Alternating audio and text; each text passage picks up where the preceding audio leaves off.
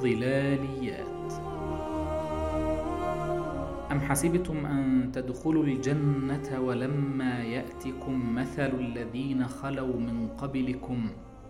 مستهم البأساء والضراء وزلزلوا. حتى يقول الرسول والذين آمنوا معه متى نصر الله؟ ألا إن نصر الله قريب. هكذا خاطب الله الجماعة المسلمة الأولى وهكذا وجهها إلى تجارب الجماعات المؤمنة قبلها وإلى سنته سبحانه في تربية عباده المختارين الذين يكل إليهم رايته وينوط بهم أمانته في الأرض ومنهجه وشريعته وهو خطاب مضطرد لكل من يختار لهذا الدور العظيم. وإنها لتجربة عميقة جليلة مرهوبة.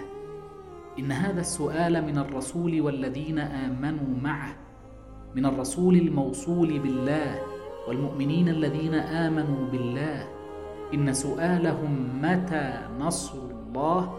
ليصور مدى المحنة التي تزلزل مثل هذه القلوب الموصولة ولن تكون إلا محنة فوق الوصف. تلقي ظلالها على مثل هذه القلوب فتبعث منها ذلك السؤال المكروب متى نصر الله؟ وعندما تثبت القلوب على مثل هذه المحنة المزلزلة عندئذ تتم كلمة الله ويجيء النصر من الله ألا إن نصر الله قريب؟ إنه مدخر لمن يستحقونه ولن يستحقه إلا الذين يثبتون حتى النهاية الذين يثبتون على البأساء والضراء الذين يصمدون للزلزلة الذين لا يحنون رؤوسهم للعاصفة الذين يستيقنون ألا نصر إلا نصر الله وعندما يشاء الله. وحتى حين تبلغ المحنة ذروتها فهم يتطلعون فحسب إلى نصر الله. لا إلى أي حل آخر. ولا إلى أي نصر لا يجيء من عند الله. ولا نصر إلا من عند الله. بهذا يدخل المؤمنون الجنة مستحقين لها جديرين بها. بعد الجهاد والامتحان والصبر والثبات والتجرد لله وحده والشعور به وحده وإغفال كل ما سواه وكل من سواه.